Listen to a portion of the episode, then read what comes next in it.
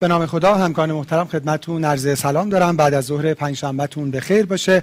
طبق برنامه با پنل سوم سمپوزیوم دوم Daily Cardiology در خدمتتون هستیم با موضوع مهم VTE prophylaxis. برای من باعث افتخار هست که برای این پنل در خدمت سه همکار بسیار محترم باشم. در استودیو جناب دکتر جناب interventional cardiologist و عضو هیئت علمی دانشگاه علوم پزشکی تهران. دو تا جام سلام خیلی ممنون که این دعوت رو قبول کردید عرض سلام دارم. خدمت شما تشکر می‌کنم از دعوت جناب یا همکاران. انشالله که برنامه خوبی در خدمت دوستان خیلی متشکرم. و جناب تو اسلامی ایشون هم اینترونشن کاردیولوژیست و عضو هیئت علمی دانشگاه علوم پزشکی شهید بشه. خیلی ممنونم. و جان با مثل همیشه منم سلام. و عرض بخیر هم می‌کنم. خدمت همکاران محترم. خیلی خوشحالم که در خدمت جناب شما هستیم. ان برنامه خوبی با هم دیگه داشتیم خیلی متشکرم. و جناب آقای دکتر بهنود بیکتلی ایشون از دانشگاه بریکهم در ایالات که خب به خصوص در این کووید فکر کنم در ایران بیشتر با اسم ایشون آشنا شدیم. خیلی خب رو field ترومبوز که trial های متعدد از جمله با همکارای ایران trial مهم INSPIRATION رو داشتن که خب حالا به جهت اختلاف زمانی و مشکلی که در agenda ایشون بود ما در حقیقت به صورت آنلاین نمی‌تونستیم در خدمتشون باشیم. سخنرانی ایشون رو به صورت recorded داریم و بعد حالا راجع به مبحث با هم صحبت خواهیم کرد. خب مبحث مهمیه. بذارید من با یه مقدمه دو سه دقیقه شروع بکنم. ما البته در سه سابست قرار صحبت کنیم. ویتی پروفلاکسی در پرگنانسی در کووید و همینجور در بیماران سرجیکال و البته در بخش نان ارتوپدیک. واقعیتش اینه که خب بیماری مهمیه. من داشتم فکر کنم یه عدد اگه بخوام بگم شاید ترین علت مرگ بیمارستانی ویتیه یعنی مردم به خاطر چیز دیگه ای بستری میشن ولی به خاطر چیز دیگه ای از دست میرن. و این چقدر مهمه از این نظر که اگه واقعا پروتکل دقیق باشه و یه سرویانس خوبی وجود داشته باشه میشه چقدر جلوی مرگ های بیمارستانی رو گرفت. خب راجبه جراحی می‌خوایم صحبت کنیم. حالا شما مفصل میگیم ولی من یه عدد بخوام بگم. نصف جراحی هایی که انجام میشه حداقل توی ریسک متوسطن. پس چقدر ریسک ویتی توشون بالاست؟ راجب pregnancy و puerperium می‌خوایم صحبت بکنیم. خب هر دوتاشون risk factor VTE هستن. تو 6 هفته اول بعد از زایمان این ریسک 20 برابر میشه. خیلی عدد واقعا dramatic یه و در کووید هم دیگه تقریبا اثبات شد که یه hypercoagulability state مهمه. آمارا رو نگاه می‌کردیم. حالا دکتر بیکدلی هم تو سخنرانیشون خواهند گفت. overall 20 درصد بیمارا توشون حوادث در حقیقت venous thromboembolism اتفاق افتاد. طبیعتا خب تو ICU بیشتر از floor و هر دوتاشون بیشتر از بیماران outpatient یه نکته مهمی که همیشه من از زمان دانشجویی برای خودم هم جالب بوده این که همه از سکته میترسن. منظورم یعنی MI و سکته قلبی ولی واقعیتش case fatality rate آمبولی اصلا قابل مقایسه مریض MI به این راحتی از دست نمیره. ولی case fatality rate آمبولی ریه تو یک ماه سه تا دوازده درصد. تازه تو شرایطی که خوب تشخیص داده بشه و درمان بشه. برای همین طبیعتا بهترین کار prophylaxis ه. خب اگه موافق هستی یه transition کوتاه یک دقیقه ای داشته باشیم تا دو جناب آماده بشن برای مبحث اول یعنی VTE prophylaxis در pregnancy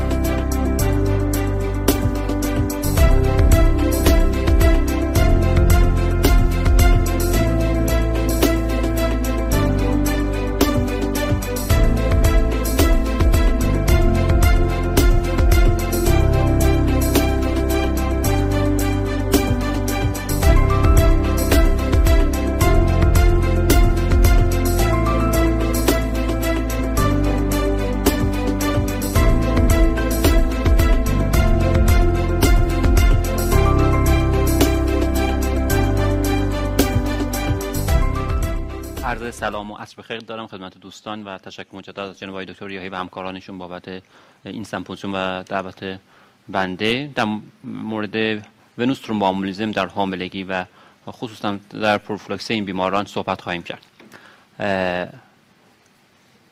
هدف این 15 دقیقه بررسی risk factor ها نحوه تشخیص و درمان و prophylaxis ای خواهد بود. با کیس خانم 32 ساله شروع می‌کنم که سابقه دیویتی دو سال پیش به دنبال یک کار اکسیدنت و گچگیری پا داشته که سه ماه نوک گرفته. گذشته زمان و در حال حاضر بعد از این دو سال تحت درمان آسپرین هست و می‌خواد باردار بشه. و چگونه باید منیج کنیم همچین مریضی رو. در مجموع می‌خوام بگم که venous thromboembolism که وقتی میگیم شامل آمبولی ریه و DVT هستش از هر هزار زایمان تقریبا یک و دو دهم مریض ها درگیرش میشن. ولی با اینکه یک و دو دهمه یکی از علل اصلی مرگ و میر مادران محسوب میشه. نکته بعدی اینه که تشخیص prevention و درمان VTE در بارداری با توجه به اینکه هم مادر و هم نوزاد در مرز خطر هستند و اهمیت بالا و دشواری خاص خودش رو داره. تشخیص در تشخیص آمبولریه در پرگننسی خب خیلی چالنجینگه داستان علائمی هستش که خیلی از زنان باردار این علائم رو دارن. نفس تنگی تپش قلب علائم شایع دوران بارداری هستش. جالبتر اینه که وقتی که ما این مریض ها رو بررسی می‌کنیم مریضی که با نفس تنگی یا شک با آمبولری بررسی داریم در نهایت شاید حد اکثر 7 درصد این بیماران به تشخیص آمبولری برسیم. یعنی تعداد زیادی از این بیماران از تشخیص اکسکلود خواهند شد. مشکل بعدی اون دیدایمر هستش که همچنان که می‌دونیم دیدایمر خصوصا در سه ماه دوم سه ماه سوم بارداری افزایش پیدا می‌کنه و تشخیص ما رو دچار مشکل می‌کنه. با این حال همچنان دیدایمر کورنرستون تشخیص آمبولری هستش. نمیگیم که مریض بارداره نباید D-dimer چک بکنیم چون بالا میاد. نه باید D-dimer چک بشه. از color Doppler اندام های تحتانی نباید غافل شد هم در تشخیص آمبولی و هم تشخیص DVT با کلوس دو آ در طبق guideline ESC کمک کننده هستش و در guideline ESC برخلاف نگرانی های عمده که ما داریم CT آنژیوگرافی پولمونر جایگاه کلاس دو آ رو داره و می‌تونیم از CT آنژیو پولمونر با اینکه مریض باردار هست استفاده بکنیم در کنار perfusion scan. پس ما طبق guideline ESC امکان استفاده از CT آنژیوگرافی رو داریم ولی خب در guideline دیگه مثل guideline ASH ارجحیت رو با ventilation perfusion lung scan گذاشته.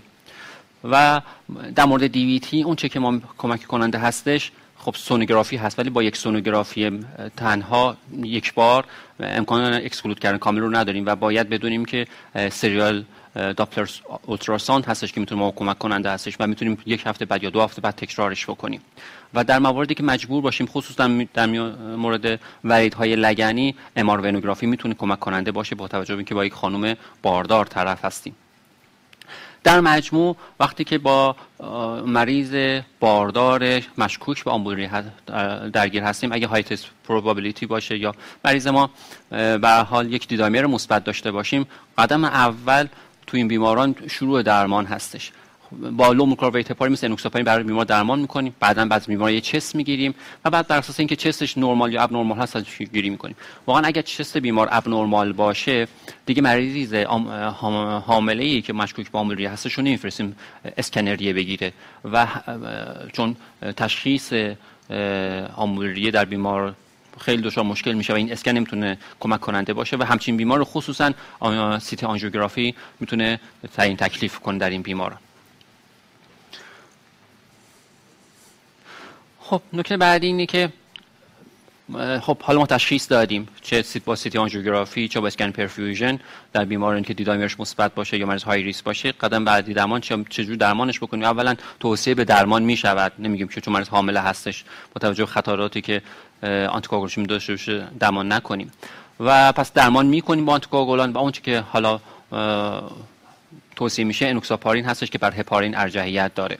نکته بعدی این که خب حالا بیمار رو بیمار رو انوکساپارین شما شروع می‌کنیم مشکلات تعیین دوزش چجور هستش؟ خیلی توصیه شده که بیماران نگران چک آنتیتن خصوصا در کشور خودمون نباشیم. با توجه به که امکانات چک آنتیتن در همه مراکز و در همین زمان هم امکان نداره. لزومی به چک کردن روتین anti-Xa در بیمار حامله که ما انوکساپارین برای شروع می‌کنیم نیستش. مگر موارد خاصی مثل اینکه مریض current VTE باشه مریض renal failure ای باشه یا مریض وزن خیلی بالایی داشته باشه که ما برای تعیین دوزاژ مجبور به چک anti-Xa تو بیماران باردار باشیم. خب در مورد دوز که ما 40 میلی گرم sub-Q معمولا روزانه برای پروفیلاکسی و یک میلی گرم per بی دی استفاده می‌کنیم و هپارین هم تاکید می‌کنم 80 واحد پر کیجی و 18 واحد پر کیجی پر آور یعنی تقریبا با بیمار غیر باردار تفاوت آنچنانی نداره. خب ما خب سوال میشه که می‌خوام هنوکساپرین شروع کنیم بر اساس وزن بیمار. وزن رو کی ملاک قرار بدیم؟ توصیه میشه که ملاک وزن همون ابتدای بارداری هستش. تو این بیماران اگر بیمار های ریس باشه یعنی اگر مشکلات همودینامیک ما داشته باشیم ترومبولیز و یا surgical embolectomy طبق بیمار غیر باردار توصیه میشه. در غیر این صورت یعنی اگر بیماران high risk نباشه درمان های ترومبولیتیک یا CDT یا موارد مشابه توصیه نمیشه.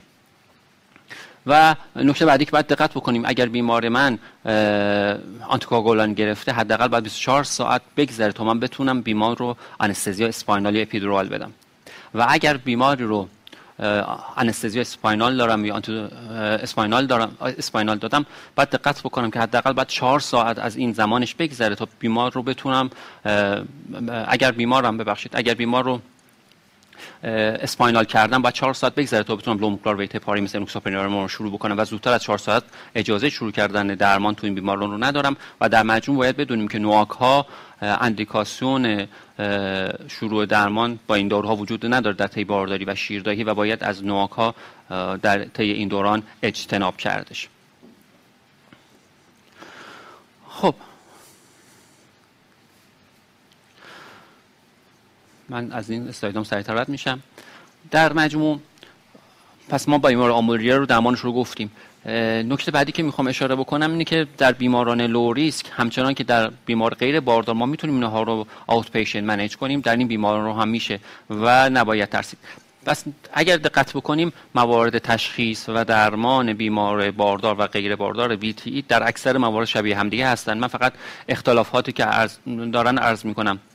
اینکه که ما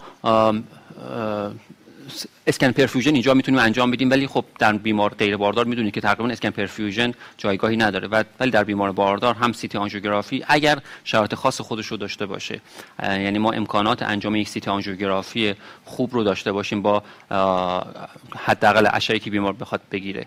و نکته بعدی که می‌خوام تاکید بکنم سریال داپلر اولتراساوند هستش که در این بیماران چه در حتی بیمار آمبولی می‌تونه کمک کننده باشه. یعنی که اگه بیمار آمبولی اومد پیش ما ما می‌تونیم همزمان با چک دیدایمر سونوگرافی داپلر اندام تحتانی رو انجام بدیم. اگر سونوگرافی داپلر اندام تحتانی مثبت بود واقعا حتی اگه بیمار باردار هم نباشه نیاز به انجام CT آنژیوگرافی در بیماران برای تشخیص نیست. من اینو تاکید می‌کنم. متاسفانه ما با سیل انجام CT آنژیوگرافی برای تشخیص آمبولی حتی در بیماران غیر باردار شاهد هستیم. پس اگه بیمار من مشکوک به آمبولی بود و DVT داشت واقعا نیاز به انجام CT آنژیوگرافی پولمونر چه در خانم باردار چه در فرد غیر باردار نیستش.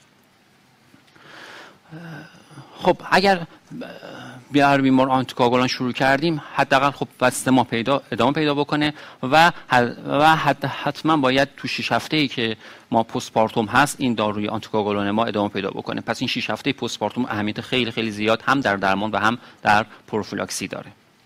خب در مورد پروفیلاکسی می‌خوام چند تا اسلاید با هم صحبت بکنیم. اول اینو بدونیم که خب درست بارداری با افزایش ریسک ای همراه هستش ولی این نمیارزه که ما همه خانومی باردار رو بخوایم پروفیلاکسی بدیم. به خاطر ریسک دو درصد بلیدینگشون به خاطر استوپروز همراه با مصرف هپارین و به خاطر ریسک اچ تیشون.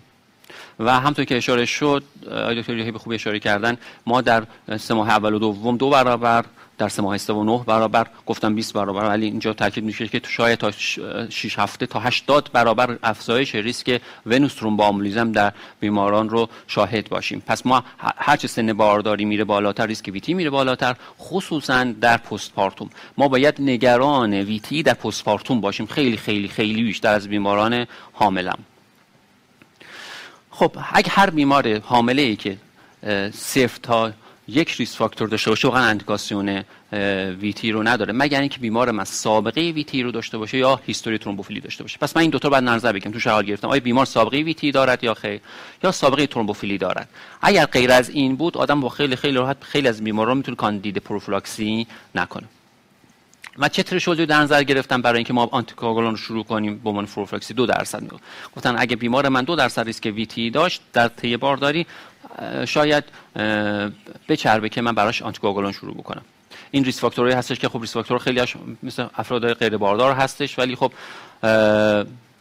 دقت بکنید تو این لیست خب ما SLE هست sickle cell هستش عفونت و فشار خون و risk factor کرونری هم جزء این ریسک هست سن بالا 35 سال و موارد دیگه که جزء risk factor هستن. دقت کنیم برای همونطور که اشاره کردم سابقه قبلی VTE خیلی اهمیت داره. اگر بیمار من سابقه قبلی VTE داشته باشه. اگه unprovoked داشته 3 درصد تقریبا. اگه provoked باشه یک درصد.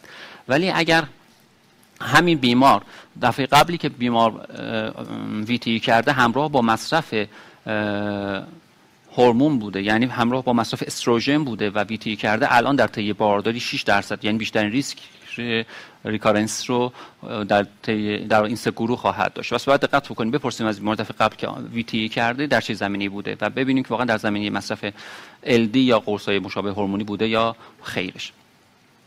خب در الان در مورد پروفیلاکسی antepartum بخوام صحبت بکنیم. باید دقت بکنیم که اگر بیمار من سابقه VTE داشته اگر این VTE ش unprovoked بوده یا همراه با مصرف داروی هورمونی بوده الان در طی بارداری توصیه میشه که من برایش پروفیلاکسی بهش بدم. این رو باید دقت بکنیم. پس اگر بیمار من تاکید می‌کنم اگر همراه اگر این unprovoked بوده یا همراه با مصرف هورمون بوده مثل LD بوده. خب اما اگر بیمار من الان خب آنتیکوگولان نمی گرفته ولی سابقه ویتی داشته این بیمار آنتیپارتوم شاید اندیکاسیون نداشته باشه که من براش آنتیکوگولان شروع کنم. ولی پست پارتوم تا 6 هفته حتما برای این بیمار باید پروفیلاکسی شروع کنیم پس اینو دقت بکنیم. حت پس بیماری که اگه آنتی پارتوم اندیکاسیون نداشته که ما بهش آنتیکوگولان بدیم باید دقت بکنیم آیا این بیمار post partum تا 6 هفته باید بدیم یا ندیم. و خیلی از این بیمارانی که اونجا اندیکاسیون ندارن اینجا اندیکاسیون پیدا خواهند کردش. خب پس ترومبوفیلی هستش در بیمارانی که می‌خوان باردار بشن. می‌بینید که تو این لیست homozygote factor 5 Leiden تا سی برابر آلز سی داره. اگر کامپوزیت باشن تا 50 برابر. اگر homozygote پروترومبین باشن مثلا تا حدود 25 برابر ریسک ویتی رو در طی بارداری خواهیم داشت. ولی خب تو اینجا آدم برخلاف اون چه که فکر می‌کنه آنتی فوسفولیپید سیندروم شاید از همه کمتر باشه. خب اینو باید دقت بکنیم. من من خودم در پرکتیسم به شخص خیلی خیلی مخالف انجام تستای ژنتیکی در بیمارانی هستن که با ای به من مراجعه می‌کنن. اما اگر اینو باید دقت بکنیم اگر بیمار سابقه ای داره ولی الان می‌خواد می‌خواد باردار بشه تو اینجا باید به فکر باشیم که ما تست ژنتیکی برای بیمار انجام بدیم. پس یکی از اندیکاسیون های انجام تست ژنتیکی در بیماران با سابقه VTE بیمارانی هستن که planning بارداری دارن تو antiphospholipid factor 5 Leiden و فاکتورهای آنتی سی و پروتئین C و S رو تو این بیماران چک می‌کنیم. چون روی practice ما تاثیر می‌گذارن خب. اسلاید بعدی. حالا بیماری که ما داریم ترومبوفیلی داره. کدوم بیمار ترومبوفیلی اندیکاسیون آنتیکواگولان در طی بارداری به عنوان پروفیلاکسی رو داره؟ من خب guideline خیلی چیز مختلفی گفته. من لپ کلامش رو می‌خوام عرض کنم خدمتتون. اگر بیماری که antithrombin deficiency داره به همراه family history VTE پس خودش هم به تنهایی نیستش. پس خود antithrombin deficiency تنها اندیکاسیون نداره. antithrombin deficiency به همراه family history VTE اگر بیمار فاکتور 5 Leiden homozygote داشته باشه و اگر combined thrombophilia داشته باشه. اینها مواردی هستش که تو اکثر guideline ها تو اکثر موارد توصیه به پروفیلاکسی در طی بارداری شده. ولی خب اگر موارد اختلافی در guideline ها در این زمینه خیلی زیاده آدم شاید تک تک این موارد رو برگرده. من فقط اسلاید رو گذاشتم که شما چک بکنید که ما موارد خیلی نتی نیستش و هر صحبتی من می‌کنم می‌تونه درست باشه بر اساس یا درست نباشه بر اساس guideline دیگه که اینا رو می‌تونیم موارد مختلف رو چک بکنیم.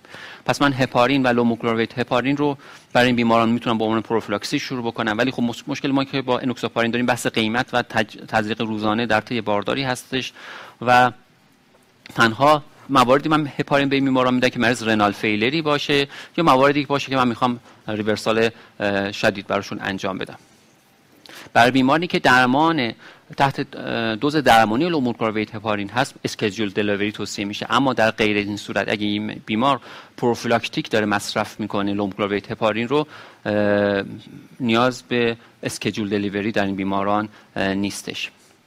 خب من دیگه با توجه که زمان گذشته فقط در مورد یک اسلاید در مورد خانم های شیرده صحبت می‌کنم که ده همچنین در خانم شیرده در postpartum که در این شش هفته که ما صحبتش کردیم تنها NOAC ها هستن که کنتراندیکه هستن ولی می‌تونیم از low molecular weight heparin هپارین وارفارین و یا فونداپارینوکس استفاده بشه. خب من فقط برمیگردم به همین سوالی که کردیم تو اینجا. یه خانم 32 ساله‌ای بودن با این شرایطی که داشتن. و فکر می‌کنم تو این بیمار یه پروتئین سی دفیشنسی هم در واقع سابقه رو داشته به صورت هتروزیگوت من اینجا تو این اسلایدم ننوشتم مثل اینکه در وقتی که صحبت کرده بودیم. پس من با این شرایط الان می‌خوام در مورد این کیس صحبت بکنیم یا من نظر خودم بگم.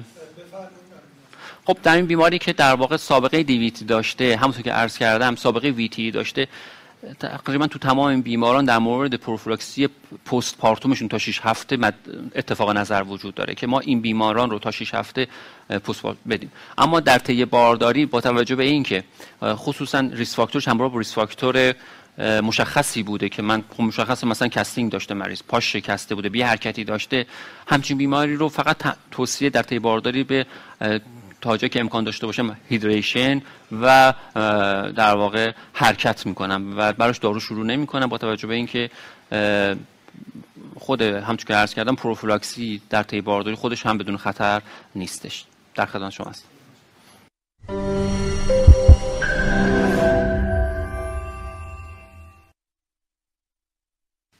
خب خیلی متشکرم دکتر جناب. خیلی informative و خیلی ممنون که time bound م بود.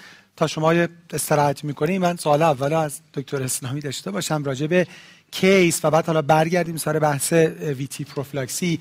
یه یه نکته ای که تو case وجود داشت حالا اصلا سوا از بحث VTE prophylaxis ش در بارداری. خب خانم 32 ساله‌ای بود DVT شون هم کاملا provoked بود یعنی تصادف کردن و یا لک داشتن و حالا احتمالاً یه سه ماهی هم یا شش ماهی بالاخره آنتیکواگولان گرفتن. اولین نکته این که مریض رو آسپرینه خیلی practice شایعیه. موافقین indication ی داشته که مریض رو آسپرین قرار بگیره؟ واقعا نه. یعنی ما تو practice حتی دیدیم مثلا مریضایی که همینجوری خودتون هم حتما ملاحظه کردید. دکتر دلش نمیاد انگار از مریض دل بکنه که بگه آقا مثلا provoked حالا نه سابقه pregnancy و این case خاص. یه کسی به دنبال قشنگ provoked بعد از یه عمل جراحی حالا مثل casting چون دهه اون سه ماهه رو می‌کنن 6 ماهه آخرش انگار حالا یه آسپرینی بخور فعلا نه من به نظرم خیلی ضرورتی نداره. تو اینجا من موافق ادامه آسپرین ندارم چون کاملا provoked هیچ زمینه قبلی هم برای این مریض نداشته. در کل نه خیلی به مصرف آسپرین تو این case خاص موافق نیست. همونجوری که میگین خیلی مال practice شایعیه. یه حالا البته دکتر جناب نظرشون بفهمن. من چیزی که consensus guideline ها می‌دونم باز شما دکتر جناب اضافه بفرمایید آسپرین تنها جایی که ظاهرا indication داره این که مریض indication دوز extended داشته باشه و نخواد آنتیکواگولان بگیره. وگرنه ما مطالعاتی داشتیم که آسپرین recurrence رو کم کرده. اما بعدا که بحث مثلا low dose rivaro نم 10 میلی گرم یا 2.5 بیاد apixaban شد بالاخره این به آسپرین ارجحه تازه اون مریضی که indication داره. یعنی مثلا بار اول بوده که مثلا risk factor ی نداریم یا minor risk factor ی بوده و نخواد مثلا با یک class of recommendation 2b آسپرین. همین جوره ما جای دیگه ای داریم تو جناب بخوایم همین که عرض کردیم. ما واقعا این malpractice شایعه مصرف شاید خیلی طولانی حتی وارفارین NOAC ها آسپرین تو این بیمارانی که برای سابقه سه سال پیش دو سال پیش داشته. این ما حتی دو طرف باید بترسیم. هر هم بیماری که واقعا اندیکاسیون داشته اکستندد بگیره سر سه ماه یا شش ماه خود به خود قطع کرد یا مثلا مال پرکتیس ما بوده قطع کرده. از یه طرف مریضی که همینطوری که نگاه می‌کنیم من وقتی بارها شده شهر که می‌گیرم داش تاش در میان برچی مریض داریم؟ مدت وارفرین در نواک می‌خوریم. این مریض مینید سه سال چهار ساله بدون اندیکاسیون. واقعا می‌شد همون سر سه ماه ماه قطع بکنه و همچنان ادامه داده. این بعد هر دو طرف بترسیم. از هر دو سمت. کار خیلی سخت به نظرم تو practice یعنی هنر deprescription ه اینکه آدم داروهای مریض رو قطع کنه. کار چون یکی هم داده آدم دفعه بعدم میاد هی reorder می‌کنه. به مریض هم می‌خوای بگی قطع کنی که دکتر دیگه واقعا طوری نمیشه مثلا هیچی نمیشه. ولی واقعا خب آسپرین و داروی safe ی هم نیست و بالاخره بیمار در ریسک bleeding قرار میده. خیلی متشکرم. خب تو مباحث شما یه بخشش به بحث تشخیص درمان برمیگشت. من برای اینکه تو این سه چهار دقیقه فقط بتونیم یه discussion ی داشته باشیم می‌خوام یه خود تمرکزم ببرم رو بحث پروفیلاکسی. یه داستانی که شما اشاره کردین تفاوت guideline هاست. یه اشکالی حالا نمی‌دونم این اشکال اشکال نیست ما guideline کشوری هم داریم. و guideline کشوری guideline سختگیرانه ایه یعنی مثلا خیلی از مریضایی که بر اساس guideline ی American مثل مثلا ASH یا ACOG مثلا indication نداره بر اساس guideline ی کشوری داره. مثلا score داده گفته میدم 4 برای antepartum 3 برای postpartum. الان شما practice خودتون چیه؟ چون بعدش هم این خب یه چیزیه که مثلا مرگ مادر جنینه و گرفتاری های خیلی زیاد و اینها. متاسفانه هم که عرض کردید یعنی همه ما از خانم باردار خیلی میترسیم. یعنی خیلی سفت و سخت می‌گیریم.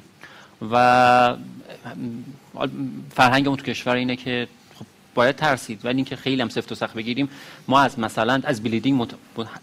تقریبا همه کاردیولوژیستا interventionist ا از bleeding از تقریبا اصلا ترسی نداریم.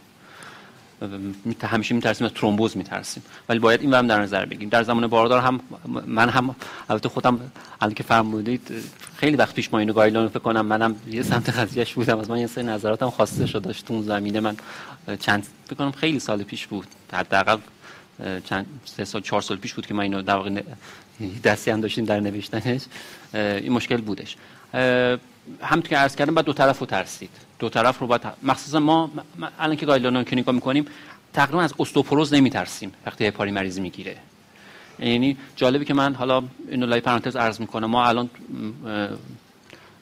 data registry RIETE که حالا بزرگترین data registry VTE هستش. مرکز ما عضوش هست ما انجام میدیم من خیلی جالبه برام که یکی از complication اصلیشون بحث استئوپروزه.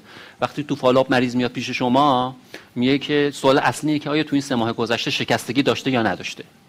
ولی در حالی که ما در واقع مخیلمون هم نمی گنجه ما مثلا استئوپروز داشته باشیم با هپارین. مریض امکان حتی شاید یه ماه دو ماه تو بیمارستان بستری باشه. همونطور هپارین با اندیکاسیون بدون اندیکاسیون دادیم. ولی من منظورم اینه که ما از همونطور که دنبال منافع هستیم مثلا تو خانم باردار تو جزء مضرات هم ببینیم.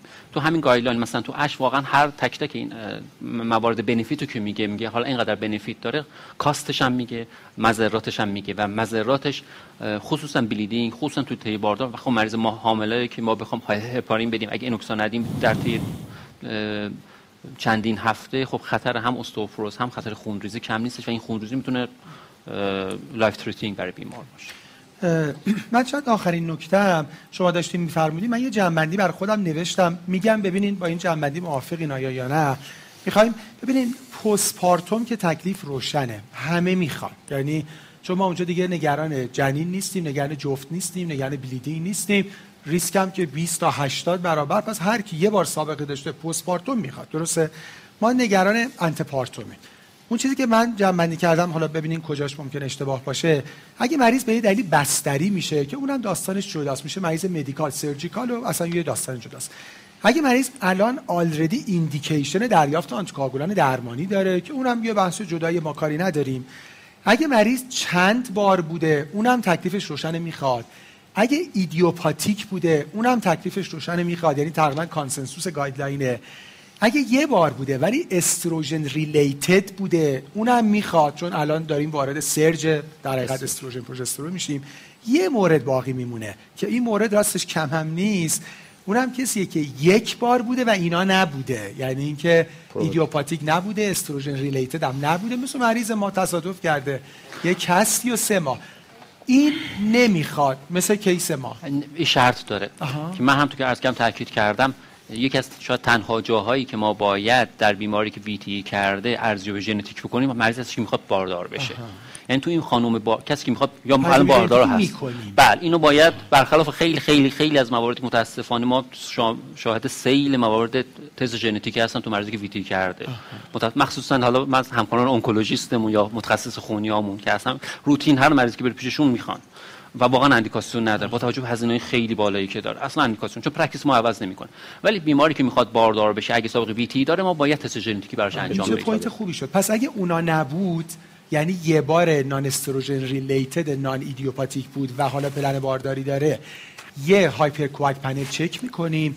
اگه چیزی نداشت که نمی‌خواد antepartum حالا اگه داشت شما فرمودین high risk ا می‌خواد. یعنی باز مریض ما الان heterozygote protein C deficiency ه. درسته؟ بله. یعنی باز نمی‌خواد. و من حالا وقتی که تست ژنتیکی اون مثبت شد تو همچین مریضی من توصیه می‌کنم که یک مرتبه آدم یا خودش پزشک این کار انجام بده یا refer بکنه به کسی که بالاخره کارش این هست بر اساس پنل های مختلف ژنتیکی با خیلی هتروژن تصمیم گیری. و به تصمیم گیری بکنه بر اساس یک evidence ی بر اساس فلان guideline اینو مثلا اینه. اینجا اینجا باید دنبالش بود که می‌خواد یا نمی‌خواد. آدم خیلی مشخص نیست. یعنی من شاید من هم باید guideline مشخص باز کنم. یا مرتبه دیگه اسلاید خودم نگاه بکنم. اینم این heterozygote homozygote antithrombin deficiency high risk یا high risk پس من بازم تاکید می‌کنم. فقط تست ژنتیکی شاید می‌تونم به تاکید بکنم اینجا باید تست ژنتیکی انجام بشه و بعد بر اساس تست ژنتیکی تصمیم گیری بکنیم که آیا این بیمار در طی بارداری می‌خواد یا نه. و صرف نظر از که من بخوام طی بارداری تصمیم گیری بکنم مطمئن باشم که در postpartum باید این بیمار رو کاندید آنتیکواگولان خواب بکنمش یه چیزی هم فقط من دقیقاً فرمایش های دکتر فقط یک چیزی هم سر antiphospholipid یعنی یک کم حالا تو این سیستم ژنتیکی نیست ولی یک کم شرح حال دقیق تر از لوپوس یا یا APL داشتن مریضم. تو اونایی که حالا یک کم هم provocative ش borderline ه چون ما خیلی من چندین case ما برخورد کردیم حالا آدم موردی نیست ولی چون هی دارم نگاه می‌کنم چون APL هم عملا خیلی دردسر داره. یعنی تو یه نیم نگاهی هم به antiphospholipid و لوپوس داشته باشن تو وقتی می‌خواد حالا درسته تو planning بارداری اینا هم حواستشون هست. یعنی غیر از تست ژنتیکی من هم حالا این چیزی که برخورد داشتم چون چند چند تا case درگیر خیلی جدی ماجرا شدیم روی این قضیه همکارا توجه بکنم. بقیه رو نه من به نظر میاد ضرورتی من تو practice بگم چون می‌دونم خیلی درگیری ایجاد خواهد شد. وقتی آدم سوادش بیشتر میشه نیا کنید یه مریض پایین 40 پایین 50 سال مریضی که مشکوک به آنتیفوسفولیت باشه من همچنان رو نواک میذارمش. با نواک دیسچارجش می‌کنم.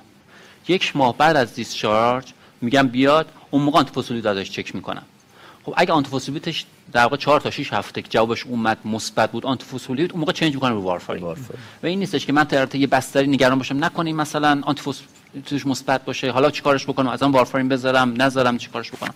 پس تو practice اینه که هر بیماری که من حتی مشکوک باشم این رو فراموش نمی‌کنم که بذارمش سر مثلا 4 تا 6 هفته بعد از discharge ش در مورد antiphospholipid تصمیم گیری بکنم. و این بیمار ولی تست ژنتیکیش نمی‌کنم. این میگم که اندیکاسیون نده. اندیکاسیون داره من بعضی از بیماران جوان یا مشکوک با antiphospholipid در واقع بیام panel antiphospholipid شون چک بکنم ولی واقعا تست ژنتیک اندیکاسیون نداره که ما خودمون تو این چاله تست ژنتیکی نداریم. پس مریضم نمی‌خواد و اون نکته مهمی که شما گفتین یادمون باشه که یه order الان بخوایم بدون indication بگی مریض می‌خواد یعنی 9 ماه انوکساپارین زدن یعنی شروع با دوز کم و بعد که سن بارداری میره بالا وزن زیاد میشه تازه با دوزهای بالا. مثلا کار سختیه واقعا. نه ماه بعد تازه 6 هفته دو ماه هم بعدش. اونم دوباره انوکساپارین چون NOAC ا نکته که شما گفتیم باز یه malpractice تو مریض breastfeeding آدم می‌بینه که همچنان دارن NOAC میدن چون دیگه مریض باردار نیست. و آخرین point من اینه که واقعا ویزیت تو پزشکی به عنوان مهمترین کار چقدر چیز مهمی یعنی الان نکته مهمی دکتر جناب گفتن که مریض میاد بریم یه بار دیگه guideline خودمون و اون چیزی که می‌خوایم بهش بالاخره document ی که می‌خوایم بهش استناد بکنیم و ببینیم. سوادمون رو یه چک بکنیم و تا توش document بنویسیم. من به این مریض اینجوری فکر کردم به این guideline استناد کردم و نهایتا توصیه کردم که بیمار پروفیلاکسی بگیره یا نگیره. خب خیلی متشکرم. خیلی برای من که قابل استفاده. ما یه transition یک دقیقه‌ای ویدیوی ریکوردد آقای دکتر بیکتری رو ببینیم و بعد با همکار محترم پنل راجع به کووید صحبت کنیم.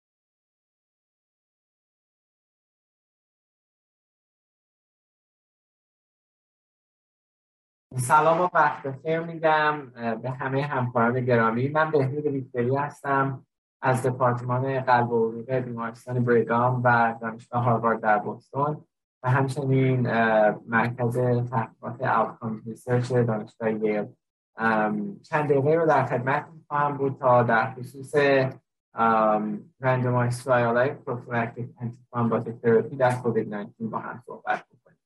این disclosure ها و مآخذ funding من هست که هیچ کدوم مستقیم به موضوعاتی که صحبت می‌کنیم ارتباطی نداره. چیزایی که من می‌خوام راجبش صحبت کنم یک مختصری از پاتوفیزیولوژی ریسک thrombosis در بیماران کووید 19 هست و کمی از اپیدمیولوژی. یه مقدار هم اشاره خواهم داشت به اینکه آیا واقعا این بیماران کووید 19 که thrombosis دارن entity هست مشابه حوادث پیش از کووید 19 یا ممکنه تفاوتهایی داشته باشن و در نهایت نتایج randomized trial هایی که فعلا منتشر شدن رو در کنار هم مرور الان که خب بیش از دو سال از این pandemic گذشته دیگه موضوع شناخته شده که کووید 19 احتمالا یک بیماری prothrombotic هم هستش. دلایلش متعدده. اون risk factor هایی که بیماران دارن یه قسمتش endothelial injury و التهابی که ایجاد میشه بخش دیگه ایش از حتی عوامل procoagulant از جمله NETosis در زمینه کووید 19 ممکنه باشه. شاید antiphospholipid antibody ا و در کنار تمام اینها خود سختی بیماری می‌تونه باعث stasis بشه و همه اینا کنار هم ریسک حوادث thrombotic رو بالا ببرن. چه در عروق بزرگتر چه حتی اگه در این پنل سمت راست نگاه بکنید در microvasculature ممکنه که حوادث thrombotic رو داشته باشید اوایل pandemic در سمت پنل چپ دارید می‌بینید اریک کلاک و تیمش یه مطالعه رو انجام دادن که گزارش کردن متجاوز از 35 درصد بیمارانشون حوادث وریدی یا شریانی thrombotic داشتن و در آمریکا هم گرگ پیاتزا و تیمش نتایجی مشابه اون رو گزارش کردن در بیماران ICU. بالاخص خب خیلی توجه رو جلب کرد. ولی بعضی از مطالعات دیگه بودن که می‌گفتن نه شاید واقعا rate حوادث thrombotic انقدر بالا نباشه. کما اینکه در registry که در انجمن قلب آمریکا داشت دارید می‌بینید که در اکثریت موارد بیماران rate DVT و آمبولی ریه خیلی پایین بود. و باعث شد که خب خیلی فکر بکنن کدوم اینا درسته. چند تا meta-analysis از اون موقع به چاپ رسیده و انجام شده. در خصوص این rate. و شما می‌بینید که این point estimate ها بسیار متغیره در این forest plot ی که می‌بینید.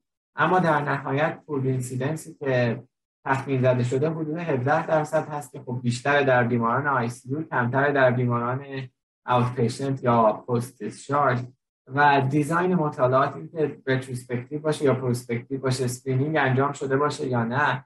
و اینکه چه تایپی از این حوادث رو اون نویسندگان در نظر گرفته باشن خیلی روی این event تاثیر داره.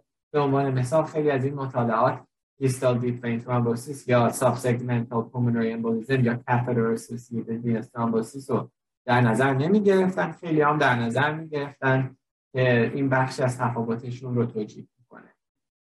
یه موضوع دیگه که می‌خواستم اشاره بکنم اینه که الان بعضی دارن فکر می‌کنن شاید حداقل بعضی از حوادث thrombotic مختص به کووید 19 یه entity خاصیه ممکنه in situ thrombosis باشه. کما اینکه خیلی از این بیماران که ما اصطلاحا میگیم PE دارن در حقیقت distal vasculature شون درگیر شده و حتی risk factor های traditional ی که برای venous thrombosis می‌بینیم توشون کمتر و خیلی هاشون حتی DVT همزمان ندارن. موضوعی هست که نیاز به بررسی بیشتره ولی فعلا خب بعضی ها بهش علاقه‌مند شدن و ممکنه که واقعا تفاوت واقعی حداقل تو بخشی از این بیماران وجود داشته باشه.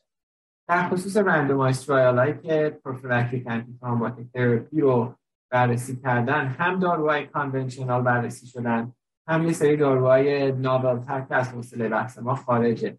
از بین داروهای conventional رایج‌ترینشون همینطور که توی این ردیف بالا می‌بینید های درمانی مبتنی بر هپارین هستند بالاخص تو بیماران بستری در بخش و در ICU و ما چند دقیقه آینده رو بیشتر در خصوص اونا صحبت می‌کنیم. ولی قبل از اینکه در مورد بیماران بستری صحبت کنیم یه اشاره کوتاهی داشته باشم به بیماران outpatient و randomized trial evidence ی که برای اونا هستش. مطالعه ACTIV-4B اخیراً به چاپ رسید و چهار تا arm داشت برای placebo آسپرین دوز پایین apixaban و دوز بالای apixaban و به طور خلاصه عرض بکنم انقدر event پایین بود توی این مطالعه که randomized trial رو خیلی زود قطع کردن. مطالعه دیگه ای که اخیرا به چاپ رسید اونم نزدیک 500 بیمار رو این دفعه با دوز پایین ریبراکسبن داشت در برابر placebo بررسی می‌کرد و باز هم دیدن که اثر معنیداری روی disease progression نداشت. البته مطالعه PREVENT-HD که از این یکی مطالعه خیلی بزرگتر هست اخیرا enrollment بیماراش رو کامل کرد و تا چند هفته آینده ممکنه نتایجش موجود باشه.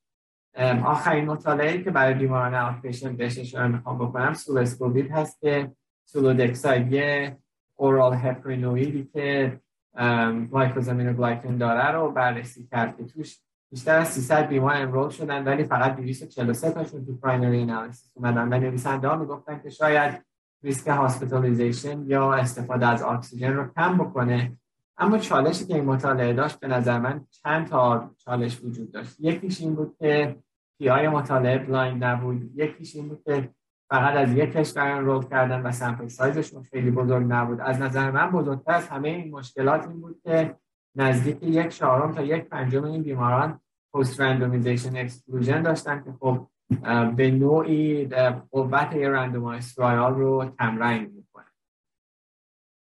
در بیمارانی که بستری شدن برای کووید 19 و فعلا تو بخش هستن چندین مطالعه رو با هم مرور خواهیم کرد. اولینشون به اصطلاح multiplatform trial بود که سه تا trial بزرگ بود کنار هم جمع شدن adaptive بودن یه design خیلی پیچیده داشتن و intervention های مختلفی رو بررسی کردن. از جمله توی این قسمت دوز full intensity رژیم های درمانی heparin-based در برابر usual care که می‌تونست low intensity باشه یا intermediate intensity و بعد از اینکه حدود 2200 تا بیمار رو enroll کردن trial قطع شد چون حدس می‌زدن که organ support free days رو بهبود میده. با اینکه بعضی ها هنوز سوال دارن آیا مریض های کنترل با بقیه مریض ها همزمان enroll شدن یا تفاوت زمانیشون هست که بخشی از این آوتکام رو نشون میده؟ چقدر اثر همزمان استفاده از داروهای ضد التهابی اینجا نقش داشته. سوالاتی هست که هنوز باقی مونده ولی به حال نتایج مطالعه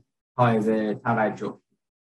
مطالعه بعدی که دوباره نتایج مشابه مالتی پلتفرم ترایال داشت هپ کووید بود که 253 بیمار رو انرول کرده بودن و دیدن که برای primary outcome venous arterial thrombosis یا مرگومیر در سی روز استفاده از دوز full intensity low molecular weight heparin ا در برابر دوز استاندارد باعث شد که حوادث thrombotic کاهش پیدا بکنه فقط موضوعی رو که من یه لحظه بهش اشاره بکنم بعضی از این حوادث thrombotic با routine screening به دست اومد یعنی همشون symptomatic نبودن. مطالعه سومی هم که باز به نوعی شبیه دو تا trial قبلی هست که راجبشون صحبت کردیم trial RAPID بود که 465 بیمار رو دوباره به full intensity prophylactic anticoagulation یا standard intensity randomize کرد و با اینکه primary outcome خودش که مرگومیر یا invasive یا non-invasive ventilation یا ICU admission بود رو نتونست meet بکنه یه سیگنال جالبی در خصوص کاهش all-cause mortality داشت. و این باعث شد که trialist ا یه meta-analysis ی انجام بدن با جمع کردن نتایجشون با دو تا trial قبلی که ذکر کردیم که بازم نشونگر این بود که ممکنه واقعا full intensity prophylactic anticoagulation تو بیمارانی که تو بخش بستری هستن با کووید 19 و enrollment criteria ی این trial ها رو دارن از جمله اینکه عمده این بیماران D-dimer بالا داشتن عمده این بیماران ریسک خونریزی بالایی نداشتن. ممکنه تو این زیر گروه full intensity prophylactic anticoagulation سودمند باشه. موقعی هم که حتی تست interaction انجام دادن دیدن که ظاهرا بیماران moderately یعنی بیماران تو بخش ممکنه این سودمندی باشه بیماران severely یا بیماران ICU غیر از این باشه. trial های کوچیک دیگه هم انجام شده و نتایجشون توی pool های دیگه داره وارد میشه. اخیرا از جمله Swiss COVID-HEP در که تفاوتش با بقیه trial بود. event rate خیلی پایینی رو گزارش می‌کرد و بین دو تا intensity متفاوت رژیم های درمانی هپارین تفاوتی نشون نداد. با ذکر این نکته که عمده بیماران در زمان enrollment یا D-dimer یا CTPE داشتن تا حضور حوادث thrombotic در زمان enrollment رو exclude کرده باشند مطالعه اکشن آخرین مطالعه بیماران floor هست که صحبتشو می‌کنم. اینجا دیگه رژیم های درمانی رژیم experimental مون وابسته به هپارین نبود بلکه full intensity rivaroxaban رو داشتن بررسی می‌کردن. و روش آماری پیچیده ای داشتن با win ratio بررسی می‌شد یه hierarchical endpoint testing داشتن. ولی برای صحبت ما تا همین اندازه بگم کافیه که سودمند نبود ریبراکسبن و حتی ممکن بود که cumulative hazard مون کمی بیشتر باشه با ریبراکسبن بنابراین این جزء درمان هایی که بتونیم توصیه کنیم فعلا نیست. meta-analysis دیگه هم چاپ شد اخیرا که تمام این trial ها کنار هم گذاشته بود. از جمله اکشن رو با trial های heparin و نشون داد که اثر بارزی روی all-cause mortality نبود. VTE کاهش پیدا می‌کرد ولی در ازاش خونریزی زیاد می‌شد. WHO و گروه های دیگه دارن meta-analysis های comprehensive تری رو انجام میدن که فکر می‌کنم تا چندین هفته آینده در دسترس عموم قرار بگیره در بیماران ICU صحبت کردیم که ریسک حوادث thrombotic بیشتر بوده و HESACOVID یکی از اولین trial هایی بود که در اومد. تعداد خیلی کمی بیمار داشت ولی داشت این ایده رو میرسون که شاید P to F ratio با full intensity prophylactic anticoagulation بهتر بشه و شاید حتی بشه بیماران رو راحت از mechanical ventilation گرفت. اما وقتی نتایج multiplatform trial همون trial ی که داشتیم ذکر می‌کردیم قبلا زیرگروه در آمد دیدیم که توی حدود 1100 بیماری که داشتن واقعا organ support free days تفاوت چندانی نداشت. این شکل پیچیده سمت راست که می‌بینید خلاصش اینه که این رژیم درمانی فایده خاصی رو نداشت. trial INSPIRATION trial دیگه بود که مفتخر بودم با خیلی از اساتید و دوستان و همکاران در ایران. در کنار یه steering committee بین المللی روش کار بکنیم. و توی این trial چیزی رو که ما دیدیم این بود که توی بیماران ICU که کووید 19 داشتن و randomize شده بودن به standard intensity prophylactic anticoagulation در برابر full intensity prophylactic anticoagulation. آیا ما می‌تونیم یه بهبودی رو روی venous یا arterial thrombosis درمان با ECMO یا mortality داشته باشیم؟ و تو نتایجی که توی JAMA گزارش کردیم دکتر صادقی پور lead author بودن. دیدیم که نه واقعا intermediate dose anticoagulation نتونست سودمندی خاصی برسونه. بررسی های متعاقبی که دوباره روی این زمینه انجام دادیم در 90 روز هم نتایج مشابهی یه trial دیگه که جالب بود اخیرا از ایران انجام شده بود. تعداد بیماران کم بود ولی بالاخره ایده خیلی قشنگی بود. این بود که آیا fibrinolytic therapy توی مریضای بدحال کووید 19 ICU که P to F پایینی دارن و D-dimer خیلی بالا دارن آیا می‌تونه کمک کننده باشه یا نه؟ 15 تا بیمار به سه تا arm standard dose prophylaxis full intensity prophylaxis و یا TPA در کنار anticoagulation randomize شدن که گروه آخر تمام بیماران فوت شدن. با 15 مریض نمیشه نتایج قطعی داشت ولی وقتی که نتایج به این صورت هستن طبیعتا خیلی انگیزه زیادی رو نمی‌ذاره برای اینکه fibrinolytic therapy رو بخوایم دوباره بررسی آخرین گروهی از بیماران که می‌خوام راجبشون صحبت بکنیم بیماران post discharge هستن و فقط یه دونه trial فعلا در این خصوص چاپ شده که trial MICHELLE بود. حدود 300 بیمار رو randomize کردن برای یک primary outcome ی که هم حوادث symptomatic رو داشت هم مجددا screening برای حوادث بی علامت رو و در این شرایط دیدن که دوز VTE prophylaxis rivaroxaban 10 میلی گرم در روز در برابر no treatment یعنی trial blinded هم نبود. به نظر می اومد که primary outcome رو بهبود داده به نوعی نتایج شبیه MAGELLAN و MARINER که قبل از کووید 19 بود در آمده بودن اگر بخوام تمام صحبت رو که با هم کردیم که خلاصه بکنم در بیماران outpatient sulodexide هنوز به نظر من روش علامت سوال هست. ریبراکسیدن گفتم که PREVENT-HD هنوز نتایجش نیومده. به دلیل کمبود وقتمون من دیگه به نتایج ACTIV-4 فقط خیلی مختصر اشاره کردم که ACTIV-4B اسپرین و apixaban سودمندی رو نشون ندادن. راجع به multiplatform trial RAPID و HEP در خصوص بیماران floor با کووید 19 صحبت کردیم که شاید full intensity prophylactic anticoagulation جایگاه داشته باشه ولی ریواکسبن اینطور نبود. به دلیل ACTION trial. trial های دیگه موجودن برای اسپرین از جمله RECOVERY که دوباره به دلیل کمبود وقت صحبت نکردم. بزرگترین trial antithrombotic therapy در کووید 19 trial FREEDOM هست که هنوز ما منتظر نتایجش هستیم. در بیماران ICU صحبت کردیم که multiplatform trial نشون داد full intensity کاربردی نداشت INSPIRATION و چند trial دیگه هم نشون دادن که intermediate intensity هم کاربردی رو نداره. و نتایج ACTIV-4 اشاره نکردم به صورت خیلی خلاصه بگم نشون دادن که P2Y12 رو هم جایگاهی ندارن در ICU. هم به همین ترتیب. آیا اسپرین تو آی سی باید بدیم یا ندیم؟ به نظرم هنوز اون سوال هست. من خودم شک دارم. فقط یک رایال هست که با کلی اما و اگر یه فرضیاتی رو پیش آورد و در بیماران پست دیسچارج اگر معیارهای میشل و معیارهای مجلن و مرینر رو داشته باشن بیماران و ریسک بالای حوادث خون ریزی دهنده نداشته باشن شاید بشه دوز پایین ریوراسبن رو در نظر گرفت. پس اگه تمام صحبت رو کرده بودم بخوام خلاصه بکنم تو بیماران out واقعا خیلی شواهد قوی نداریم برای prophylaxis شاید sulodexide تو بیماران که تو بخش بستری هستن اگر معیارهای multiplatform RCT RAPID و HEP-COVID موجود باشن شاید ما بتونیم full intensity anticoagulation رو با یه بررسی دقیق risk benefit در نظر بگیریم. بیماران ICU هنوز من فکر می‌کنم که standard prophylaxis باید رژیم روتینمون باشه و بیماران post discharge اگر به صورت دقیق انتخاب بشن تو بعضیاشون شاید بتونیم extended prophylaxis با ریبراکسبن رو در نظر بگیریم. ممنونم از توجهتون و امیدوارم که فرصتی باشه در کنفرانس های بعدی حضوری هم خدا نگه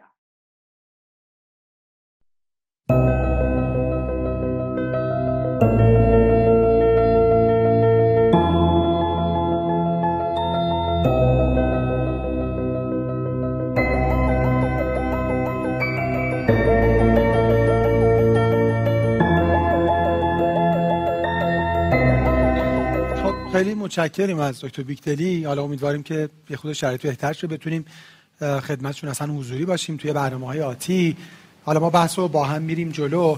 راجب شیوع صحبت کردن خب خیلی بالا بود دیگه. یعنی توی این مطالعاتی که الان دکتر مرور کردن من یادداشت می‌کردم حدودا 17 درصد تو آی تا 27 درصد. صحبت که می‌کردن حالا شما خیلی بیشتر از ما توی این مدت بحث و بررسی و انواع و اقسام پنیلا و اینا. فکر می‌کنم خیلی کاتاستروفیک بود و چقدر این دارو اوور پرسکرایب شد. درسته دکتر اسلامی؟ یعنی ما آدم هر کی می‌دید از اقوام دوستان یه خود علائم کرونا یه خلاصه آنتیکواگولانی دستش بود و داشت مصرف می‌کرد. چون اون سمتش حالا متاسفانه با یه طوفانی مواجه شدن که یه سری آدمای حالا دوروبر از دست چون اینقدر تعداد مبتلایان زیاد بود و مورتالیتی ها به چشم می اومد یعنی یه دلیلش به خود اون اوور که اون اول بود چون هم اطلاعات زیاد در نبود همین که چون اینقدر تعداد مبتلای زیاد بود آدمای دور و بر خیلی ها با آمبولی از دست می‌رفتن. این بود که این کانسر نبود همه می‌گفتن بذاریم آمبولی نکنه حالا اگه خونریزی کرد یه اتفاقی براش می‌کنیم یه مقدارش به خاطر این بود. الان دیگه خودتونم شاهد حتی بعد از واکسن ما خیلی از همکارامون اون آپیکساوان میخوردن تا یه ماه. بعد از واکسن. یعنی چه برسه حالات خود کووید که نه بعدا ثابت شد خیلی انقدر به این سفت و سختی لازم نبود. شما می‌دیدین دکتر جناب این تعداد آره. زیاد من یه نکته خیلی می‌خوام مهم اشاره بکنم. نگاه کنید در مورد venous thromboembolism این concept باید جا بیفته. چه حال در بین مردم حال خصوصا جامعه پزشکی ما که یک بیمار با یک علت خاص نیست. مریض میاد میگه خب من دکتر من یک سال داشتم OCP مصرف می‌کردم. چرا الان آمبولی کردم؟ میگم خب الان OCP مصرف کرد یک سال ولی خب تا حالا مسافرتی نرفته بودی که 10 ساعت بی حرکت باشی که. خب تا حالا روزه نگرفته بودی که مثلا 12 ساعت مایعات مصرف نکردی. تا حالا خب اسفی مصرف می‌کرده کووید هم گرفته. بی حرکت هم بوده. پس نیا کنین ما در واقع ویتی واقعا یک مریض تمام عمرش فاکتور 5 لیدون داشته. خب چرا الان آمبولی ریه داره می‌کنه؟ نیا ما با بیماری هستیم که چندین فاکتور که جمع بشن خودشون نشون میده. دم بیمار کووید هم همچنین. یعنی بیمار کووید مثلا در بستری. ما الان مشکلی که مثلا در مورد کووید داشتیم اینه که یه مثلا مریض رو قرنطینه توی اتاق چه تو بیمارستان چه داخل خونه بدون حرکت. خب بله مریض وقت مریض خب بی حرکت باشه اصلا کووید هم نداشته باشه خب DVT می‌کنه. یعنی این در واقع این concept در مورد DVT که بدونیم که آقا بی حرکتی مهمه. چه کووید بگیری چه عمل جراحی بکنی چه باردار بشی این اهمیت داره. بی حرکت نباید بود. یعنی من مریض من جراحی هم بکنه دکتر الان اشاره کنم که باز زودتر راش بندازی. اگه آنتیکواگولان نمی‌خوای بدی مهمتر از آنتیکواگولان که راه بیفته. در کووید هم همچنین. پس نگاه کنید بس ما یه multifactorial ه که تک تک اینا کووید یک عامل مثلا مثل بی حرکتیه مثل عدم مصرف مایعات مثل فاکتور 5 Leiden ه. مریض خب امکان داره مریض کووید هم گرفته باشه. ما الان خیلی مطالعه thrombolytic هم خیلی جا حالا اینجا اشاره شدش ما مشکلی که مثلا تو بیمارستان داشتیم اگه دکتر جناب حال مریض کووید بالاخره ما مرکزمون هم کووید نبود ولی بیمار کوویدی هم کم نداشتیم. می‌خواد مثلا متخصص مثلا ریمون فوق تخصص ریه می‌خواد thrombolytic برای بیمار شروع بکنه. خدا چرا؟ با چه evidence ی با یعنی ما متاسفانه میگم تو مغز ما پزشکا باید این بره که علت این که تو اکثر مطالعات مثلا alteplase موفقیت آمیز نبوده هپارین موفقیت آمیز نبوده NOAC موفقیت آمیز نبوده اینه که اون سمت قضیه ما چیزی مثل خونریزی داریم که اینو بالانس منفی می‌کنه در نهایت بعد از یک ماه شش ماه یک سال تو همه مطالعات. ولی ما متاسفانه فقط قسمت مثبت قضیه رو نگاه می‌کنیم ولی خونریزی رو نگلکت می‌کنیم. ولی خب تو مطالعاتی که انجام میشه وقتی که میان مثلا تو هزار تا بیمار 5000 تا بیمار میان چک می‌کنن دو طرف هم میان می‌بینن و اینو پرایمری آوتکام می‌گیرن. یعنی ما الان تازه کم کم داریم یاد می‌گیریم که آقا پرایمری آوتکام غیر از مثلا تو تا وقتی میگیم مثلا میسمونه یه طرف اون major bleeding ه. این major bleeding مثلا توی عکس مطالعات دیگه می‌ذارم به علاوه major bleeding. اصلا دیگه جدا نمیام ببینم. آقا اصلا outcome من اینه. اینو باید یاد بگیریم. و یه نکته هم که خیلی ما تو پزشکی که از اشکالای دیگه هم که خیلی generalize می‌کنیم. یعنی من ریاهی میام مثلا یه مریض کووید میاد مثلا بستری میشه آمبولی. مریض outpatient هیچی هم نمی‌گرفته با آمبولی ریه بعد میگم ببین. و بعد از این وقت شروع می‌کنم هر چه outpatient دارم. ولی به قول دکتر جناب آخه این که روش practice نیست اونی که داره مطالعه می‌کنه درسته ممکنه من جلوی 10 تا PE رو بگیرم ولی باعث 20 تا bleeding شدم. و نکتهش همینه همیشه به همکارا میگیم ما bleeding شو که شما نمی‌بینین یعنی که مریض وقتی می‌خواین GI bleeding ش رفته یه جای دیگه. NNT رو می‌بینن بله. اون NN H رو نمی‌بینن. و این یعنی خیلی این evidence به یه نکته دیگه هم با دکتر بیکتری یه بار یه سمپوزیوم صحبت می‌کردیم. نکته جالبی که اشاره کردن که الان دکتر اسلامی گفتن در شروع به خصوص data نبود. و حرف این بود که وقتی data نیست همیشه یه کاری انجام دادن بهتر از انجام ندادن نیست. خب data نیست دیگه. چرا وقتی نیست شما تجویز می‌کنین خب data نیست دیگه. تجویز نکنین. وایسیم تا data جمع شه.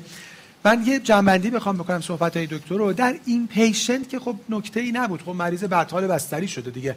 بقیه medical هم که بستری میشن عمدتا می‌خواد این که دیگه کوویده داستان سر دوز بود که حالا بالاخره هی مطالعات مهم مثل INSPIRATION که حالا جالب بود که دوز توی floor رفت به سمت full dose ولی تو ICU همچنان به سمت standard dose داستان که حالا بیشترم حالا به خصوص general practitioner ها باش سر و کار داشتن مریضای outpatient بود که هیچ evidence ی نبود که مریض outpatient هیچی بخواد. یعنی من می‌دیدم دیگه یعنی اگرم می‌خواستن آنتیکواگولان ندن می‌گفتن حالا یه آسپرین بخور مثلا یکی دو ماه.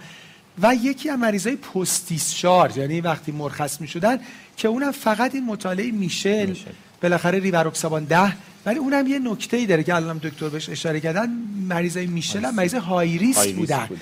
یعنی اونایی بودن که مثلا یه IMPROVE score 4 داشتن یا مثلا 2 3 داشتن با D-dimer های بالای 500 نه اینکه حالا یکی حالا مثلا چند روزم بستری شده و چون بستری هم خیلی بدون ایندیکیشن خب حالا ان که جمع جور شده ولی امیدوارم اگه حالا این چند تام کس یه خود دارو تعدیل شه.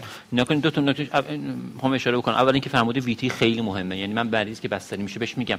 میگم اگه شما انفارکتوز قلبی کرده بودی بهشون میگم. زیر 5 درصد احتمال مرگ و میر داشتی. اما الان که آمبولیه کردی تا 15 درصد بعد تا 20 درصد احتمال مرگ و میر داره مریض شما. و از انفارکتوز قلبی برای من خیلی مهمتر. من نگرانم. این نکته که شما فرمودید من تاکید می‌کنم. نکته دوم باید نگران VTE بود ولی نه با تجویز دارو مخصوصا برای پروفیلاکسی. lifestyle خیلی خیلی اهمیت شاید به نظرم از کرونر بیشتر اهمیت داره. نگاه کنید lifestyle بازم تاکید می‌کنم. عدم تحرک طولانی. مریض میگه که اصلا آقای دکتر من هر روز یک ساعت ورزش می‌کنم. خب میگم خب 23 ساعت بعدش تو چیکار می‌کنی؟ خب بقیه‌شون نشستون تلویزیون دیگه نگاه خب یا خوابم یعنی فکر می‌کنه چون یک ساعت تحرک داره اینو می‌خوام تاکید بکنم. تو بیماران کووید یا بیماری که بستری هست حتی اون بی حرکتی چند ساعت اهمیت داره. اگرچه ما ورداریم مثلا یک ساعت میگیم مریض راه برو. پس چند ساعت بی حرکت بوده؟ چاقی واقعا مهمه. خب مریض کرونا اگه مثلا 130 کیلو 140 کیلو بعد نگران بود. آمبولی می‌کنه. ولی مثلا حواسمون نیست که خب بیمار چاقی اینقدر می‌تونه مهم باشه. من بازم فکر مثلا هیدریشن واقعا کووید مخصوصا. تو کووید ما شاید از نظر medical اون نکته که خیلی دیگه دقت می‌شد که خوبم بود بحث hydration شون خب اگه مریض دهیدره بشه مریض خودش نخوره اشتها نداشته باشه خب منظورم اینه که باید به non-pharmacological این مسائل دقت بکنیم. مخصوصا تو مریض VTE دقت بکنیم که lifestyle بی حرکتی چاقی اینجور مسائل اهمیت داره و شاید اهمیتشون به نظر من خیلی بیشتر از داروها باشه. خیلی نکته یعنی واقعا تو یعنی هر جا که نگاه می‌کنیم حالا ما فردا مثلا بحث rhythm control تو AF داریم. اونجا هم همه هی به ablation فکر می‌کنن. ولی بعد نمیگیم که خب risk factor ا کنترل نشه که شانس recurrence هست. یا حالا ما صبح بحث revascularization داشتیم. درسته. حالا یه مریضای indication دارن ولی ISCHEMIA trial هم وقتی بوده مقایسه کرده تازه اون arm revascularization plus optimal medical treatment یعنی ما مریضا یعنی هر جا هم که مثلا اونجا استنت هم که می‌ذاره خیال تیم و مریض با هم راحت میشه. یعنی میگه ما استنت گذاشتیم حالا به اون چاقی و بی تحرکی و سیگار و LDL نمی‌دونم 120 و همه اینا دوباره ادامه پیدا می‌کنه. حالا یه نکته که ما وارد بحث میشیم حالا بخواستم تو بحث بگم چون الان دکتر تاکید کردن منم یه تاکید مجدد کنم به بی حرکتی یه چیزی از یه سری مقاله رو review بکنید. کسی که مریض فکر می‌کنه میگن حتی تا روزی سه بارم بلند شه برای call of nature بیاره این بازم بی حرکت حساب میشه. یعنی فکر نکنن کسی که تو خونه خوابیده میگه خب من که بلند میشم برای سرویس میرم و برمیگردم. حتی یه, سری مقاله تا 20 درصد daily time باید یه آدم ambulate باشه تا بی حرکت حساب نشه. یعنی 20 درصد total time daily time باید active باشه تا ambulate حساب نشه چه برای جراحی که حالا بحث می‌کنم چه برای کلا یعنی یه نفری که میگه من که خوابیدم نه راحت بلند میشم میرم دستشویی برمیگردم بقیه‌اش همش تو تخت این آدم ambulate نیست این آدم bedridden ه. اینو تاکید می‌کنه که تو guideline پی هم تاکید می‌کنه که اینکه مریض تا دستشویی میره به این معنی است که bedridden ه bedridden. نیست. اینکه همش خوابیده حالی چهار بارم رفته دستشویی باز مریض bedridden ه این یعنی حتی cutoff من تا 20 درصد هم دیدم یعنی می‌دونید 20 درصد total daily time آدم باید بلند باشه تا بگن این من حیفم میاد نگم ببخشید. نگاه کنید ما یه پدیده ای داریم تو داخل کشور برای VTE که هیچ جای دنیا وجود نداره. بی حرکتی تو مسافرت های طولانی.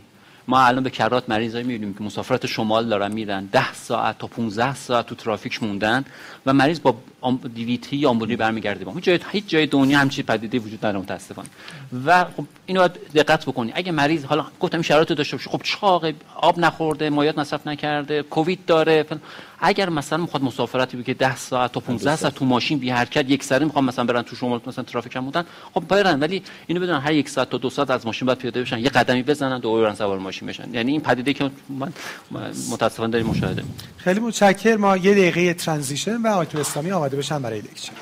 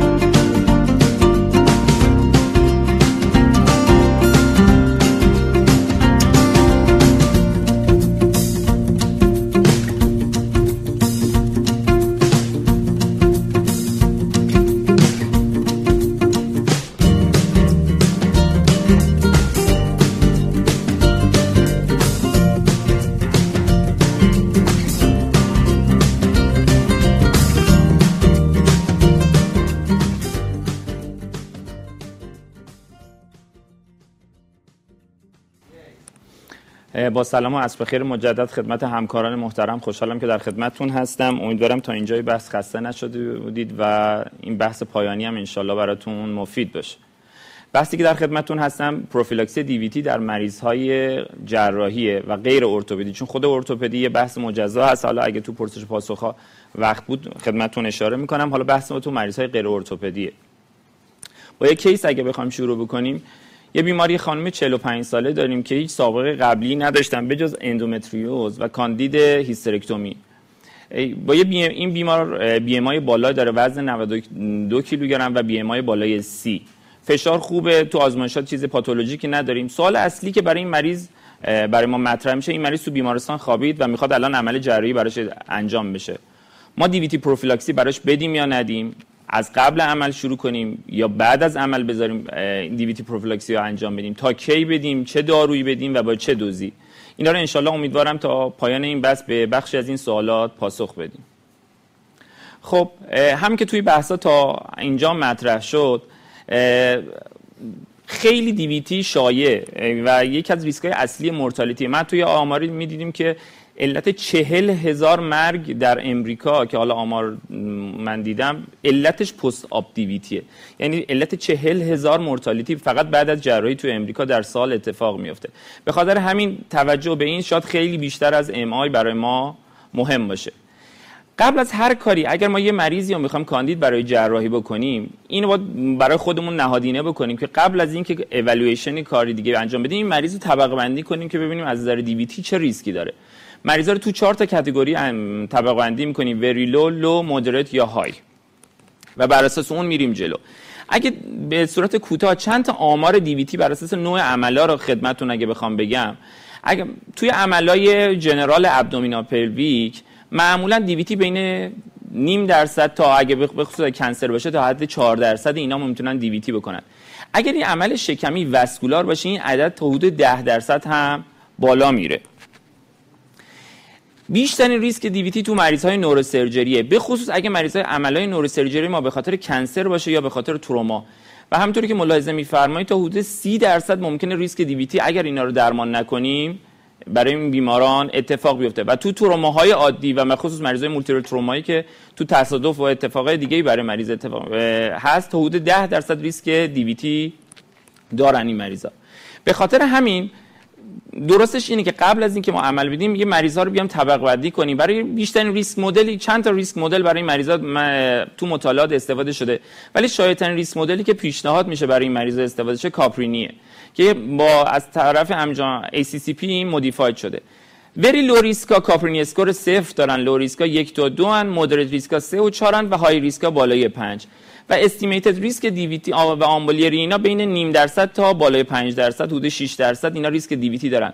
اینجوری که ملاحظه کنید 5 درصد high risk حساب می‌کنن. خب نمی‌دونم چقدر این اصلاح برای هم اسلاید برای همکارا واضحه. فقط اگه این نگاه جزئی به اصلاح این risk score برای DVT ببینیم سن بالای 40 سال خودش score می‌گیره. BMI بالای 25 score می‌گیره. اینا رو میگم که مورد توجه. عمل جراحی بالای 45 دقیقه چه به صورت لاپاروسکوپی انجام بشه چه به صورت open دو score می‌گیره خودش به تنهایی. حالا سابقه قبلی سپسیس داشته یعنی سابقه که مریض سپسیس داشته باشه آمبولی کرده باشه varicose vein داشته باشه اینا باید همه رو مورد توجه قرار بدیم و حالا شاید این تو اون اتاقی که داریم کار می‌کنیم چه تو بیمارستان چه تو outpatient این شاید زیر میز ما باشه برامون کمک کننده است که برای risk score مریض رو تعیین کنیم برای پروفیلاکسی DVT غیر از پروفیلاکسی DVT چیز دیگه که برای ما مد نظر هست ریسک bleeding این مریض است اگر ریسک bleeding اون عمل جراحی که می‌خواد انجام بدیم به صورت general عملای ساده که abdominopelvic انجام بدیم thoracic surgery که انجام میدیم ریسک bleeding شون زیر دو درصده. چون ما تو guideline حالا پلنایی که بعدا می‌خوام بدیم که درمان دارویی بدیم یا درمان mechanical بر اساس این approach ریسک bleeding ه.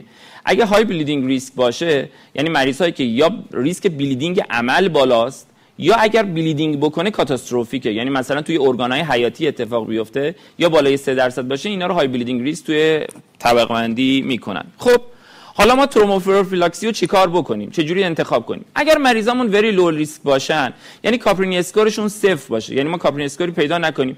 برای پ... عملای پلاستیک و reconstructive تا یعنی یه مقدار شل‌تر گرفتن پروفیلاکسی DVT رو. یعنی حتی تا Caprini score دو هم تو این مریضا رو very low طبقه بندی می‌کنه. مثل عمل لیست عملایی که این مشخصات براشون شامل میشه خدمتتون آوردم. مریض لازه cataract یه بیوپسی یه آندوسکوپی یه پولیپ ریمووال کولونوسکوپی اینا رو فقط توصیه به early ambulation ه حتی mechanical prophylaxis هم لازم نداره. توی خیلی case های خیلی خاص این مریض ها هستن که اگر خیلی high سابقه قبلی مکرر DVT بشه خیلی خیلی استثناست که برای اونا از mechanical prophylaxis استفاده شه ولی به صورت کلی این مریض ها رو فقط early ambulation و early هم frequent ambulation با اون تعریفی از ambulation که خدمتتون گفتم براشون کافیه.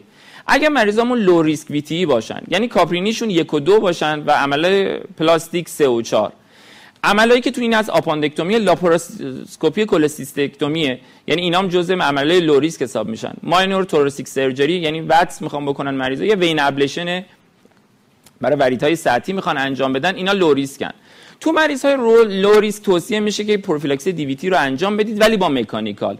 فقط اگر شما عمل تو low risk تون تو مریض های سابقه VTE داشته یا cancer بوده تو این گروه خاص به نفع توصیه درمان دارویی. یعنی در کل برای این گروه فقط یه mechanical. به مریض توصیه می‌کنه. حالا بحث mechanical الان خدمتتون میگم که mechanical یعنی چی؟ ما سه گروه mechanical prophylaxis داریم. یکی IPC intermittent pneumatic compression یکی جورابای GCS یکی هم venous foot pump ه تو اکثر مطالعات گفتن با این حال که گفتن خیلی اینا با هم دیگه فرقی ندارن ولی اکثرا کفه ترازو به نفع IPC یه یعنی intermittent pneumatic compression برای مریضا بیشتر توصیه میشه. خب از کی استفاده کنن؟ یکی از سوالاست. توصیه اصلی اینه که قبل از جراحی یعنی مریضی که می‌خواد بره اتاق عمل IPC رو براش بسته بشه و با IPC بره اتاق عمل. حالا اگر این کار امکان پذیره که خیلی بهتره. ولی اگر دیگه حالا تو عمل تو سایتیه که نمیشه این کارو کرد اون قضیهش فرق می‌کنه. ولی ترجیحاً IPC از قبل از عمل شروع بشه. دیده شده که IPC غیر از پروفیلاکسی اثر کمک کننده به فرایند fibrinolytic هم داره و از این لحاظ هم به ما کمک می‌کنه. بحث جوراب هست. این جورابی که به صورت روتین مصرف میشه میگن این جوراب جوراب ضد DVT نه. میگن prescription style stocking باشه. یعنی جوراب هم بر اساس سایز پای مریض اگر تجویز بشه برای مریض مفید هست. و همینجوری جوراب یا باند کشی که نمی‌دونم همکارات ملاحظه کردن برای مریض می‌بندن کاملا رد شده. اگر مریضتون عملش moderate risk ه یعنی چی؟ Caprini score 3 و 4 داره. یعنی عمل اصلی زنان اورولوژیک حالا لیستشون آوردن bariatric thoracic surgery این عملا رو توصیه حداقل به pharmacologic ه. یعنی چی؟ یعنی از هپارین یا low molecular weight heparin برای این مریضا توصیه میشه استفاده بشه. پس آستانه درمان اصلش از مریض های moderate risk ه. اگر به سمت high risk رفت یعنی به خصوص اگر moderate risk رو در مریض های cancer استفاده کردید که قطعا به نفع درمان دارویی در غیر از اون توصیه توصیه میشه که از پروفیلاکسی DVT استفاده بشه. اینا رو سریعتر میرم. گروه high risk اگر VTE باشه عملای جراحی که cancer خیلی عملای major distal colorectal خیلی روش تاکید کردن pelvic surgery ه و با کسایی که با Caprini score 5 به بالا هستن تو اینا حتما درمان دارویی استفاده بشه.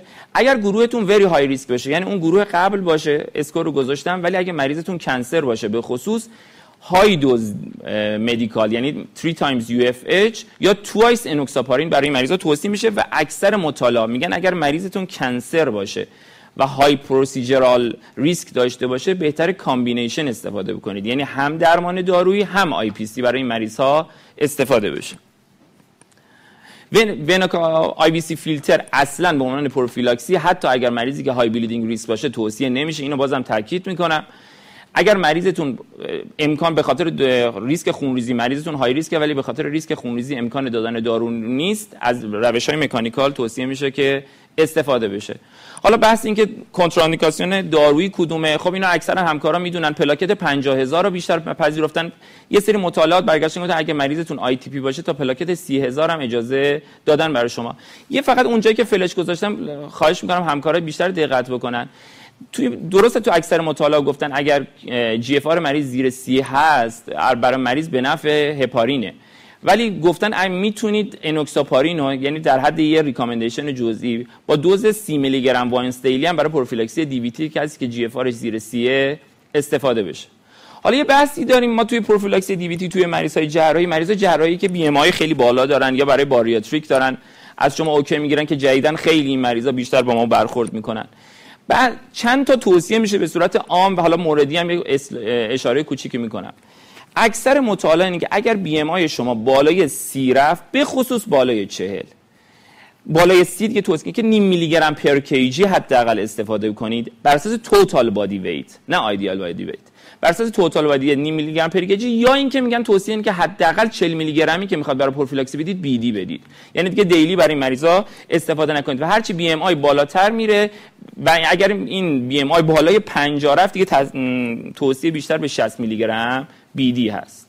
این برای مریضای bariatric. حالا اینی که گفتم توی مطالعه اکثرا توصیه میشه که mechanical prophylaxis از just before surgery شروع بشن و medical اگر اجازه just before surgery هم pharmacological prophylaxis رو از دو تا دوازده ساعت بعد از عمل قبل از عمل برای مریض شروع بشه. اگر از نظر bleeding و بیهوشی به شما اجازه داد. حالا cancer نشه اینجا خدمتتون خدمتتون عرض می‌کنم. یه نکته خیلی کلیدی و critical چون من دو بار سر خودم این مشکل اومده یعنی یعنی این مریضش بعدا به ما مراجعه کرده. مریض هایی هستن که عمل spinal یا epidural می‌خوان انجام بشن. این مریض ها رو توصیه میشه حداقل 6 تا 8 ساعت بعد از کت ریمووال شما پروفیلاکسی DVT دارویی. پس توصیه میشه اگر میشه برای مریضا قبل از عمل به خصوص عملای high risk به خصوص cancer از دو تا دوازده ساعت قبل از عمل پروفیلاکسی DVT شروع بشه. ولی این قضیه برای مریضی نیست که بخوان عمل براش spinal یا epidural انجام بدن. ما عملای زنان خیلی اتفاق براشون میفته که spinal یا epidural می‌کنن. نمیشه این کار کرد. میگن برای اون مریض حداقل با 12 ساعت از عمل گذشته و از دارو گذشته باشه بعد بتونن مریض رو اسپاینال بکنن. اینکه تا کی ادامه بدیم؟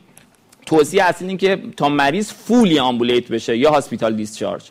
و معمولا این قضیه ده روز طول می‌کشه. ولی اگه مریض کاملا آمبولیت شد دیگه ما عملا هم مکانیکال هم دارویی رو قطع می‌کنیم. تو مریض های cancer خیلی عدد متفاوته از 10 تا 14 روز بعد از عمل توصیه میشه.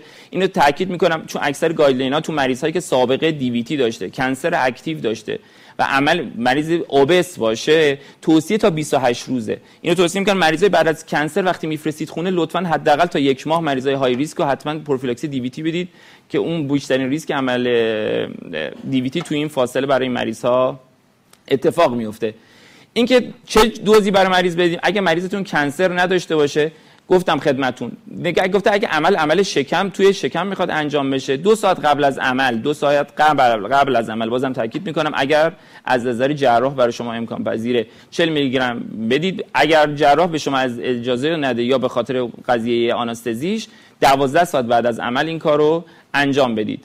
برای cancer این قضیه میاد 10 تا 12 ساعت قبل از عمل شروع میشه. بحث NOAC ا هستن. تو مریض های cancer خب قبل از عمل که طبیعتا نیست ولی مریض تو, تو یکی دو سال اخیر دیده شد که NOAC ا اپیکسابان و هم effective می‌تونن بعد از عمل برای پروفیلاکسی DVT برای این مریض ها استفاده بشه. به خصوص اگر cancer شما endoluminal GI نباشه. یه خود cancer هست سر دار دادن NOAC ها در endoluminal GI برای بقیه cancer ها این معنی نداره حتی برای درمانشون در long term guideline چون case مون مربوط زنان بود خیلی guideline زنان این مال American College of Obstetric خیلی فرقی با این نداره. توصیه های کلی همینه. یعنی بیشتر توصیه می‌کنه مریض اول طبقه بندی کنید که low risk moderate risk یا high risk و اگه میشه مریضتون به خصوص اگر مریضتون high risk ی از دو ساعت قبل از جراحی پروفیلاکسی DVT استفاده بشه. ولی دقت بازم تاکید می‌کنم به نوع آناستزی مریض داشته باشید. اینا رو میگذرم چون تو حرفا گفتم خدمتتون. و چند تا نکته. اگر مریضتون minimally invasive surgery یعنی لاپاراسکوپی می‌خواد انجام بشه اگر توصیه اصلی اگر مریضتون high risk نیست یعنی عملتون برای تومور نیست برای benign surgery می‌خواد انجام بشه mechanical براشون کافیه. ولی اگر مریضتون اوبیسه ولی بعد سابقه ریس فاکتورهای دیگه برای دیویتی داره توصیه به سمت فارماکولوژیک است تست روتین ترومبوفیلی ترومبوفیلی اصلا توصیه نمیشه برای عمل زنان. نکته کلیدی اینجاست. برای خیلی از مریضایی که می‌خوان جراحی بشن دارن برایشون OCP میدن. به خاطر مثلا مریض کیست تخمدان داره یا چیزای دیگه داره به مریض OCP دارن بهشون تجویز میشه. میگن اگر predict می‌کنید این مریضتون می‌خواد یه عمل جراحی سنگین انجام بدید. به خصوص بعد از عمل مریض به راحتی ambulate نمیشه میگن قبلش قطع کنید. حتی مریض با contraceptive از چند روز قبل از عمل این عدد چند روز مشخص نیست. من 5 روز دیدم تا یک ماه. قبل از عمل قطع بکنید و مریض رو با های مصرف OCP وارد اتاق جراحی نکنید. بحث obese patient هم توی باریاتری گفتم اینجا هم دوز همینه. 40 میلی گرم دوز تبدیل به twice میشه ولی تو اگر BMI های بالای 40 هست توصیه به به نیم میلی گرم per kg BID برای مریض ها هست. در پایان برگردیم به case case ما اگر بخوایم Caprini score شون رو حساب کنیم بالای 40 ساله یه score می‌گیره مریض BMI بالای 30 یه score. برای مریض اضافه دریافت می‌کنه. predict اگر عمل خب طبیعتا بالای 45 دقیقه است نکته اینجاست. دو score می‌گیره پس به خاطر همین مریض مجموعا 4 score می‌گیره. چون 4 score برای DVT می‌گیره مریض moderate risk بهتر medical باشه. اگر risk bleeding شون جراح تو عمل مشکلی برای مریض به وجود اومد اون موقع mechanical استفاده می‌کنی. ولی توصیه اول به درمان داروی early ambulation تا زمانی که تو بیمارستان هست پروفیلاکسی DVT بگیره نهایتا تا یک هفته و بعدش هم مرخص بشن. ممنون از وقت شما.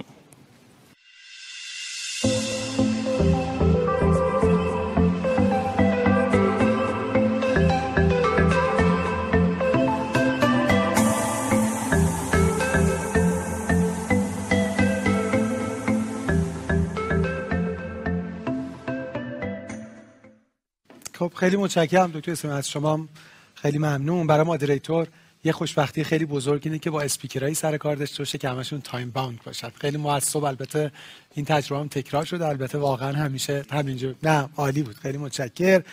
و خیلی informative این راستش یه نکته ای که از هر موقع ما این بحث رو داریم آخرش این گفته میشه که بابا اصلا این بحث سرجناست. یعنی اینکه اونا باید به ما اینا رو بگن. به جهت درسته ولی باز عملا گروه قلب مورد مشاوره قرار می‌گیره. این یه نکته. نکته دوم سوال از آقای دکتر جناب بپرسم. خب یه پیچیدگی داره دیگه. الان دکتر گفتن مثلا حالا باز خوبه این اسکور داره کاپرینی.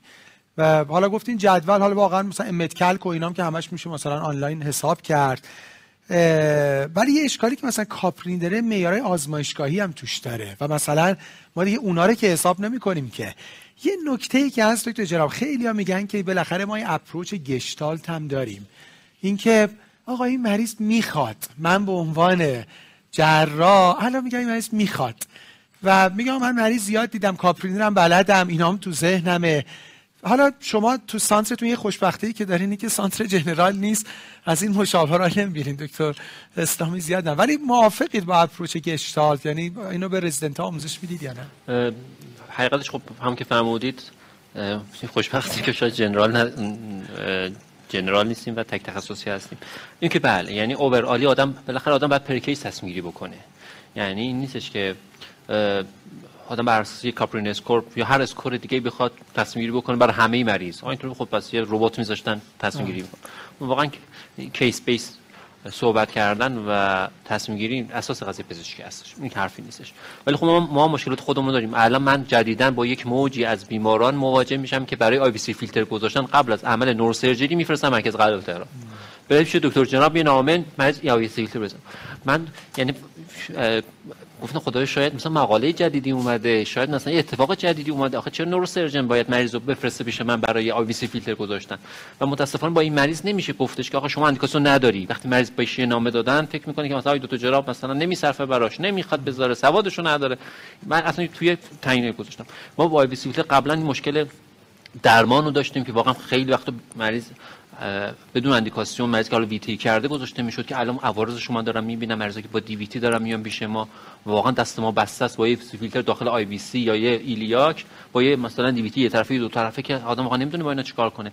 و جدیدا برای پروفیلاکسی یعنی وقتی شما بحث پروفیلاکسی داغ میشه هی شما میگید که مثلا شایع علت مرگ قابل پیشگیری مثلا در دنیا VTE هست. اون جراحا که مثلا در هوشیار میشن فکر می‌کنن که باید IVC filter مثلا گذاشته بشه. اصلا در حالی که مثلا ما الان تقریبا می‌دونم که این IPC ما خب ما هم تو مرکز خودمون وقتی که مریض داره مثلا post op CABG داری میشه کم ما CABG نداریم ما تو سال چند صد تا CABG داریم. عملا ولی مصرف IPC اون تقریبا از که صفره. مگه میشه خب این همه ما مریض IPC داشته مریض در واقع عمل جراحی ماژور داشته باشیم ولی مثلا IPC استفاده نکرده باشیم؟ یعنی نشون میده که در واقع ما سواد کافیمو هممون اینو شاید نداشته باشیم. یه جوری بعضی وقتا overtreat می‌کنیم یا اصلا under می‌کنیم و من الان تقریبا می‌دونم که آی مثلا خب میزان استفاده از همین score هم خیلی کمه. یعنی ما در درجه اول نگاه کنید وقتی که من می‌خوام بگم که همچین می‌خوام یه score ی که مثلا case base حساب بکنم حساب بکنم وقتی هستش که من اول مثلا بدونم چیا مهمه یه Caprini score همینطور ندید مریض دستم بیاد. همینطور بدونم بدونم که مثلا وزن بالا مهمه بدونم این چیزا مهم... این چیزا بدونم چیه که مریض ببینم ببینم مثلا هولوش مثلا میشه سه چهار. بعد حالا judgment خودم قاطی یعنی بکنم. شما gestalt مال کسی که هزاران بار Caprini score حساب کرده و اینقدر مسلطا نهایتا یه مریض رو ممکنه یه خود تو ذهنش modify کنه. مرسی. این, مثلا مریض آمبولی الان بیاد تو اورژانس من نمیام براش Wells score حساب بکنم که. چون شما خیلی مریض چون Wells می‌دونم چیه می‌دونم این چقدر مهمه این چیه. ولی خب بر دستیارم حتما بهشون می‌ذارم که ازش میگم میگم Wells ش چیه؟ حساب کردی تو بندش نوشتی. پس اینو بعد دقت بکنیم. اینو بعد بدونیم که چیا مهمه. بعد از که فهمیدیم چیا مهمه. clinical judgment خونم قاطی خیلی خیلی مهمه یه خودم حالا خود مقاله رو نگاه می‌کنیم میگن تو مریض های نوروسرجری از کاپرینه فاصله گرفته.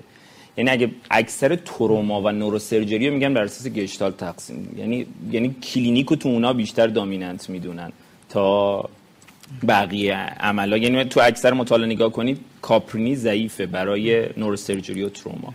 اینم یه نکته من آخرین سوالم از خودتون بپرسم دکتر اسلامی و این پنل رو به پایان ببریم. یه نکته که شما خیلی بهش اشاره کردیم من اونو می‌خوام highlight کنم و یه نکته ازتون بپرسم. اینکه در یه مواردی ما indication extended داریم. عمدتا محدود میشه به بستری یا تا وقتی مریض ambulate ه ولی فرمودن اگه مریض عمل خیلی عمل پرخطر یا pelvic ه یا در زمینه cancer بوده. حالا نکاتی که شما گفتین ممکنه یک تا سه ماه بخوایم extend بکنیم. این extension باز با LMWH ه دیگه؟ بله، یا بله. یعنی اینجوری که بخوایم بریم سر وقت oral anticoagulant یا NOAC نه نه. نه اتفاقا چرا؟ ضرورتا نه. قبلا چرا الان دیگه NOAC هم دو تو این بحث اومد. دیگه قبلا نه بیشتر رو LMWH بود ولی الان رو NOAC بیشتر یعنی NOAC هم اجازه extension به شما میدن. فقط بحثم اونه یه خود concern رو cancer های GI endoluminal هست. یعنی مثلا مریضی که cancer مثلا مری معده کلون عمل شده خیلی هنوز NOAC روش safe نیست. رو GU هم احتیاط گذاشته برای NOAC ا. برای بقیه cancer ها نه. الان دیگه اجازه دادن NOAC ا به شما میدن. الان guideline زنان که اصلا اجازه داد امریکا امریکا ولی برای بقیه بعد extended هم اگه در زمینه cancer باشه یعنی اون یک تا ما هم تموم شد تازه بعد به خود مریض cancer نگاه کنیم. از نظر Khorana score و اینا Khorana score بگیریم بالای دو از مرد cancer active هست یا نیست که مون میشه کاملا curative بود 6 ماه. چون برای cancer میگن activity باید 6 ماه. از آخرین دوره chemo radio بگذره شما بگیرین cancer active نیست. بعد بر اساس اون تقسیم بگیرید که خب وارد پس وی تی آره اصلا کنسر میشه. و یه نکته دیگه هم تو مریضای های ریسک به دوز هم اشاره کردین که ممکنه که در حقیقت از دوز استاندارد بله، فاصله بله. بگیریم و یعنی هپارینو تا سه بار در روز و انوکساپارینو بیدی برای اونا توصیه می‌کنن. وزنم که قضیه دیگه اینا نکات ز... و بله. وزنم که خوب بشه اشاره خیلی متشکرم دکتر اسلامی از شما و همینجور از آیتون بیختری که تشریف نشدن از شما همکار محترم هم به خاطر توجهتون سپاسگزارم. یه استراحت خیلی کوتاه خواهیم داشت و با پنل چهارم آقای دکتر قنواتی در خدمت شما خواهیم.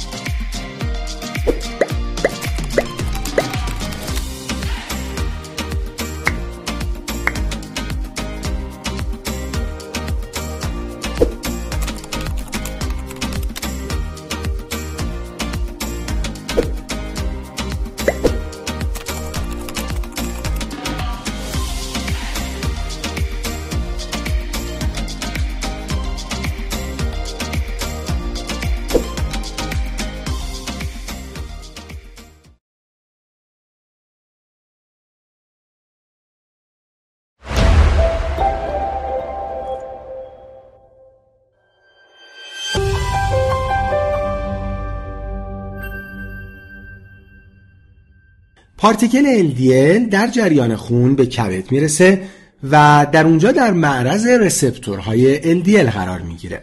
بدون حضور پروتئین PCSK9 پس از اتصال LDL به receptor این مجموعه وارد سلول میشه و LDL توسط لیزوزوم لیز میشه و receptor مجددا به سطح سلول برمیگرده تا LDL های بیشتری رو از جریان خون با خودش برای لیز شدن به داخل سلول کبد ببره. اما در شرایط حضور و فعال بودن پروتئین PCSK9 LDL با مجموعه رسپتور و PCSK9 وارد سلول میشه و در سلول کل این مجموعه توسط لیزوزوم لیز میشه و اون رسپتور عملا دیگه وجود نداره که به سطح سلول برگرده. حالا با این ایده اگه آنتیبادی ضد PCSK9 این پروتئین رو مهار کنه و در نتیجه PCSK9 به مجموعه LDL و رسپتور متصل نشه باعث میشه LDL و LDL رسپتور تنها وارد سلول بشن و رسپتور پس از لیز LDL توسط لیزوزوم مجددا به سطح سلول برگرده و در نتیجه ما LDL رسپتور بیشتر و به دنبال اون LDL کمتر در جریان خون داشته باشیم. و این نحوه شکلگیری ایده مهار کننده PCSK9 از طریق تولید آنتیبادی ضد اون به عنوان داروی مؤثر برای LDL بالا بود.